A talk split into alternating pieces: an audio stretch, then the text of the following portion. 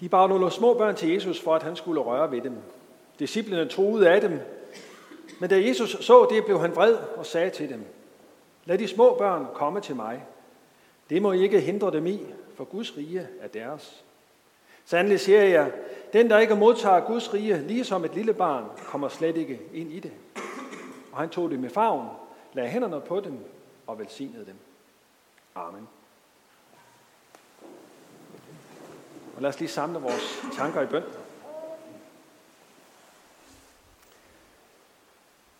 Kære far, tak at du tog os i favn i dåben.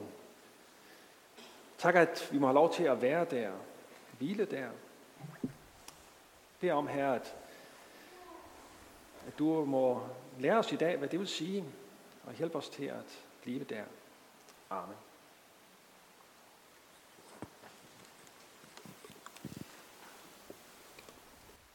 I forbindelse med den seneste finanslov, så blev det besluttet, at der skulle sættes flere penge af til varme hænder i sundhedsvæsenet. Det har ført til, at man nu har lagt en plan for at få 1000 flere sygeplejersker ansat rundt omkring i landet.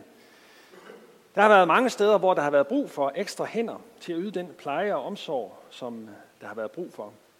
Og når det sådan skal diskuteres, hvad det offentlige skal bruge penge på, så bliver der skældet nogle gange mellem kolde og varme hænder. De kolde hænder, det er sådan det, der går til administration og planlægning og den slags. Øh, og de varme hænder, det er så der, hvor man konkret øh, yder mennesker hjælp med de problemer, som de nu står i. Og det er jo vigtigt at have et administrativt apparat, for at tingene kan fungere. På den måde er kolde hænder jo vigtige. Men det egentlige, det er, at man oplever at få hjælp, når man har brug for det. Varme hænder. Temaet for vores gudstjeneste i dag, det er i Herrens hænder. Vi skal have fokus på, hvordan det er at være i Herrens hænder. Hvordan vi kan hvile i dem, opleve tryghed og omsorg ved det, være omsluttet af hans kærlighed. Men vi skal også høre om, hvordan det nogle gange kan føles som kontrol, eller som en begrænsning, at man kan føle sig holdt fast af Guds hænder. Nogle gange så vil vi hellere bære os selv. Så skal vi også høre om, hvordan det at være i Guds hånd jo ikke bare er at hvile der, men det er også at leve som kristen, som en disciple, og være ledt af Jesus og være fyldt af Helligånden. Vi lever livet som kristen ved at være Jesu disciple og ved at lade os fylde af Helligånden. Men først så skal vi lige overveje, er Guds hænder varme eller kolde? Hvordan tænker du egentlig Guds hænder? For det kan godt være, at du er så optaget af alle aktiviteter, alt det, der skal gøres, alt det, der skal planlægges i det at være kirke, at det er det, der fylder mest. Men måske har du det sådan, at det er Guds varme hænder, der fylder mest, hvor du oplever hans omsorg, hans nærvær og bare det at være. Vi kan have forskellige oplevelser af at være i Guds hænder. Og jeg vil gerne i dag, om vi kan komme til at mærke den varme, som der er i Guds hænder. Det at være omsluttet af ham og hans kærlighed. Selvfølgelig er der meget, der skal gøres som kristen, både i kirken og i verden, men vi må begynde der med at være i hans hænder. Så lad os da begynde der. Helt fra begyndelsen, så lægges det lille barn i Guds hånd. Ved dåben, der rækker Gud sin hånd ud og tager sig favn som sit barn. Ved dåben blev der slået korstegn for pande og bryst, som et tegn på, at vi skal tilhøre den korsfæstede og opstande frelser, vor Herre Jesus Kristus. Derved får vi barnekår hos Gud. Det har Jesus skaffet os. Netop ved at dø og opstå. Og fader vor blev givet som et privilegium til det nydøbte barn. Vi må have lov til at sige far til den almægtige Gud. Ligesom Jesus tog de små børn i favn, lagde hænderne på dem og velsignede dem. Sådan tager Gud også i favn. Ved dåben, ja ved vand og ånd, så genfødes vi til et liv som et Guds barn. Helt fra begyndelsen, så er et kristen menneske altså i Guds hånd, og det er trygt og godt. Og som Guds barn, så kan vi få lov til at bede, giv os i dag vores daglige brød. Det vi har brug for til i dag, og det må vi forvente, at det vil Gud også give os. Vi må bede, fri os fra det onde, og forvente, at hans arme beskytter os mod det onde. Han, som har hjulpet heden til, han hjælper nok herefter, skriver Grundtvig i en af sine salmer. Det giver fred, det giver tryghed at være i Guds hånd. Det er dog ikke altid, det føles sådan. Nogle gange føles det ikke bare trygt og rart og godt.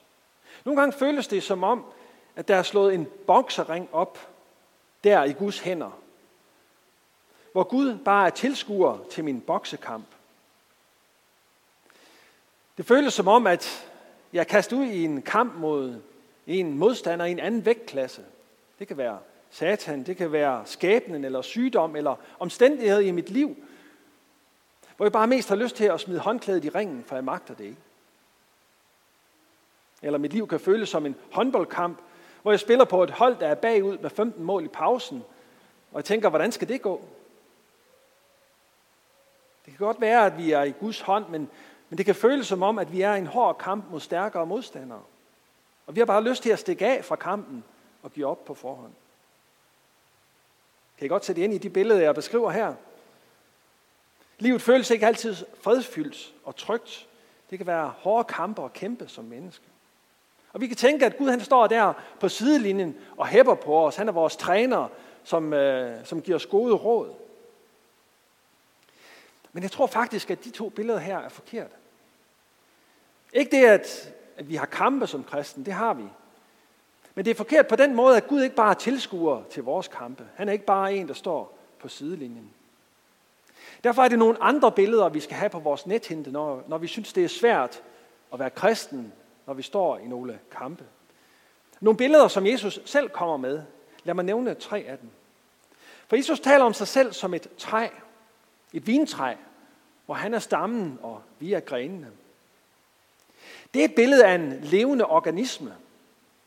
Et træ, hvor der flyder saft fra rødderne op igennem stammen og ud i grenene, sådan så grenene kan bære frugt. Og skal grenene vokse, skal de leve, så er de afhængige af at være forbundet med stammen. De må hente deres saft og energi derfra. Grenen skal ikke tage sig sammen for at være på stammen, men er afhængig af at være der. Sådan skal vi også blive i Jesu kærlighed. Blive forbundet med ham i fællesskabet med ham. Han taler også om, om sig selv som en hovedhjørnesten, altså den sten i en vælving, som holder det hele sammen. Vi er som stenene i Guds bygning, der er bygget på Gud og hans ord som fundament, og med Jesus selv som hovedhjørnesten, den der holder det hele sammen. Vi står ikke alene. Vi skal ikke bære vores liv alene, kæmpe alene. Vi er sat ind i en sammenhæng med Gud og med Jesus, hvor vi kan hvile i hans kærlighed. Og det sidste billede er billedet af en krop, hvor Jesus er hovedet, og vi er kroppen. Vi har hver især en funktion at øve i den krop, men dybt afhængige af hinanden, og ikke mindst af hovedet, som skal lede os. Jesus han overlader os ikke til os selv. Nej, han er hovedet for lægemet, for kirken, og han tager del i kampen og leder os i den. Jeg tror, det er de bibelske billeder, som vi skal holde fast ved, som vi skal have på vores nethinde, når vi synes, at tingene kan være svære. Når vi er i Guds hånd, så lever vi i Kristus, og Kristus lever i os hvert eneste øjeblik. Det er levende, det er dynamisk, det er en livgivende relation. Og det giver tryghed og frimodighed. Så at være en kristen, det er altså at være i Guds hånd.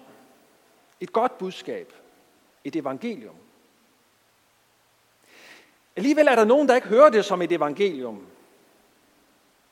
Jo, det er jo godt for den, der glæder sig over at være hos Gud, men ikke nogen selvfølge.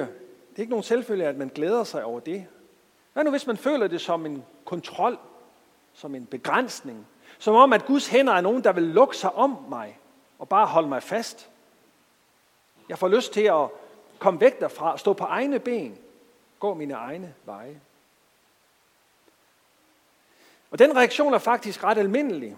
Hvis man sådan skal male med den store pensel, så kan vi jo se, at det er noget af det, der er sket i vores samfund de sidste 200 år.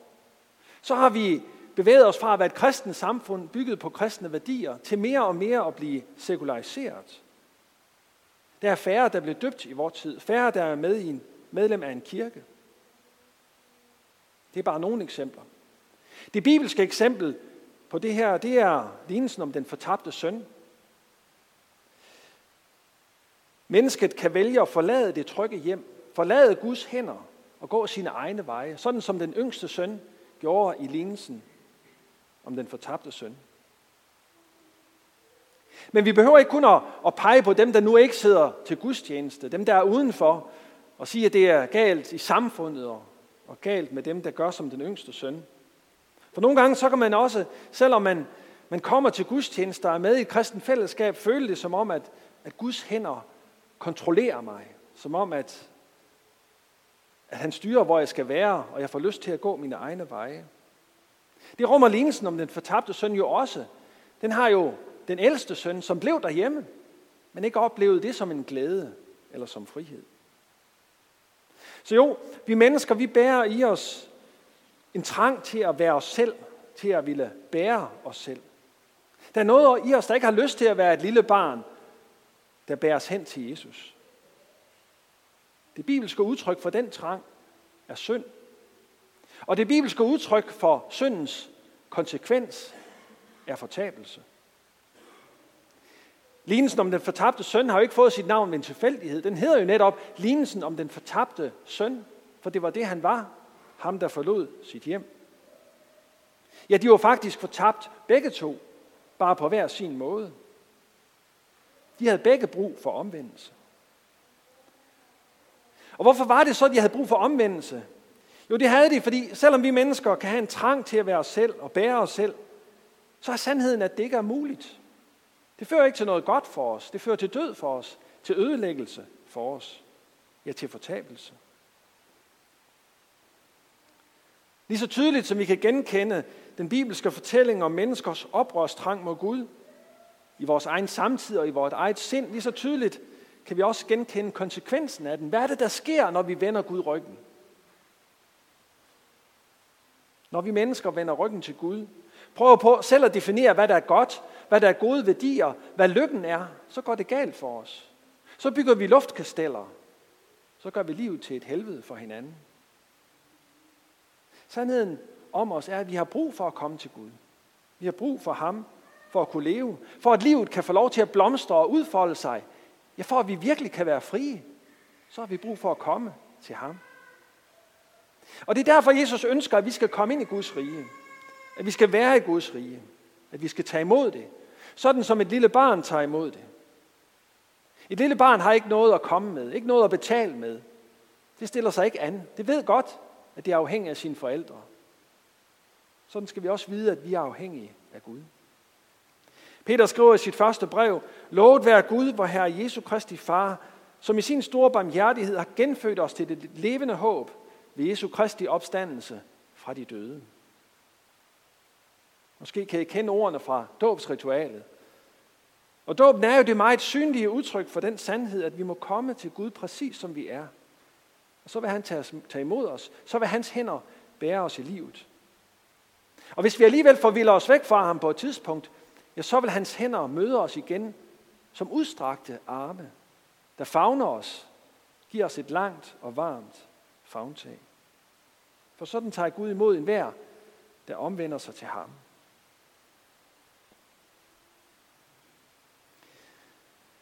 Men hvordan skal vi så leve som kristne?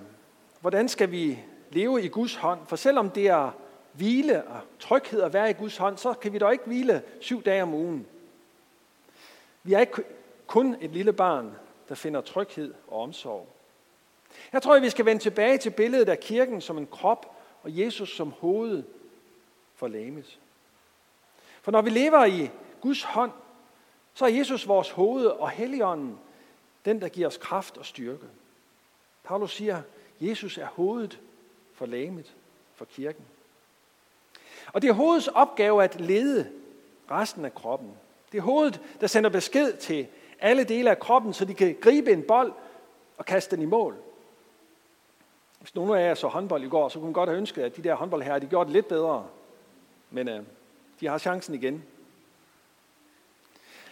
Det er hovedet, der beslutter, i hvilken retning man skal gå, og sørge for, at kroppen kommer derhen, hvor hovedet har bestemt. Det er Jesus, der leder os. Det er ham, der ser de forhindringer, der er på vores vej, og kan lede os udenom dem. På den rette vej. Når vi som kirke skal gøre noget, om det så er at holde gudstjeneste, eller sætte aktiviteter i gang, eller være kristen i vores egen hverdag, så må vi jo spørge hovedet om, hvordan vi gør det bedst. Så må vi jo bede til ham. Så må vi bede ham om at vejlede os og stands os, hvis vi er på vej i en forkert retning. Vi må lade os lede af Jesus, for han er hovedet. Vi kan gøre det ved at bede til ham. Vi kan gøre det ved at kende Guds ord i Bibelen. Og ved at lytte til hans stemme. Nogle gange, så må han tale ret direkte til os.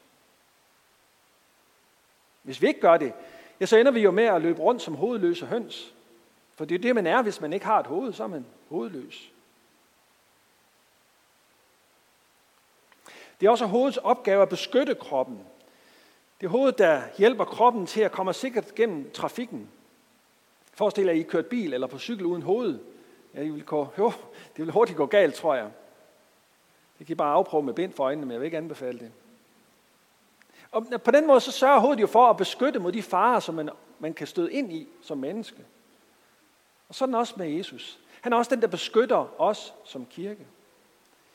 Og den største fare, vi kan støde ind i, det er jo hans modstander, det er djævlen, som med sin løgn og sine fristelser vil forsøge at få os til at gøre noget andet end det, der er Guds vilje, end det, som der er godt for os.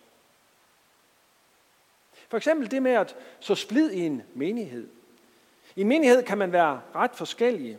Forskellige alder, i musiksmag, i kultur og traditioner.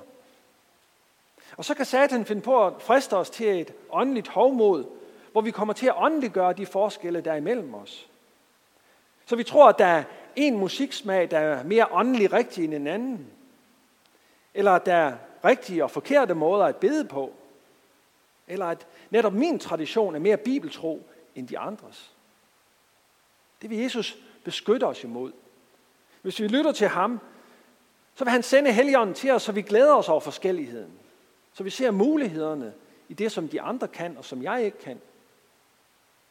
Mulighederne for mission er langt større i en menighed, hvor man sætter pris på forskelligheder og kan møde forskellige mennesker på den måde. Helligånden bor i os, og han ønsker, at, at vi skal lytte til Jesus stemme og ikke til satans løgn og fristelser. Han ønsker, at vi skal lytte til Jesus og følge ham. Derfor er det så godt, når vi bruger tid i bøn og på at kende Guds ord. Vi skal til at runde af. Jeg kan ret godt lide den amerikanske serie Friends. Måske nogle af jer har stødt på den. Den, øh, den blev afsluttet for 15 år siden, så, men det er jo en gammel serie, men den bliver sådan jævnligt genudsendt, så, øh, så der er nok nogen, der har haft mulighed for at se den, også siden den stoppede. I sæson 3, der er der en, øh, en scene med en gæsteskuespiller, som hedder Tommy. Han har et voldsomt temperament. Her står han ved siden af en af seriens hovedkarakterer, Ross. Og det ser jo rimelig fredeligt ud, men lige lidt efter her, så skælder han ham hunden fuld øh, og kalder ham en stor idiot, faktisk. Og senere så holder han en af de andre venners kylling i hånden, og så klatter den i hånden på ham, og så får den ellers også en omgang, den her kylling. Og han sætter den væk fra sig, den er da ægel. Og jeg kom til at tænke på den her scene, ud fra dagens tema. Og jeg blev så glad for, at Gud ikke er som denne Tommy. Fordi Gud han holder os i vores hånd, eller i sin hånd, og vi gør langt værre ting end at klatte i hånden, må man sige. Han kunne have mange grunde til at kalde os for en idiot. Men det gør han ikke. Gud, han er god. Han er tålmodig. Han tilgiver os alle vores fejltrin. Han synes ikke, vi er ægle. Og han elsker os uendelig højt, og der er intet, der kan rive os ud af hans hånd. Derfor får vi lov til at blive og være og leve. Gud har varme hænder. Han giver os al den hjælp og omsorg, som vi har brug for. Og Jesus siger selv, mine får høre min røst, og jeg kender dem, og de følger mig, og jeg giver dem evigt liv, og de skal aldrig i evighed gå fortabt, og ingen skal rive dem ud af min hånd. Amen.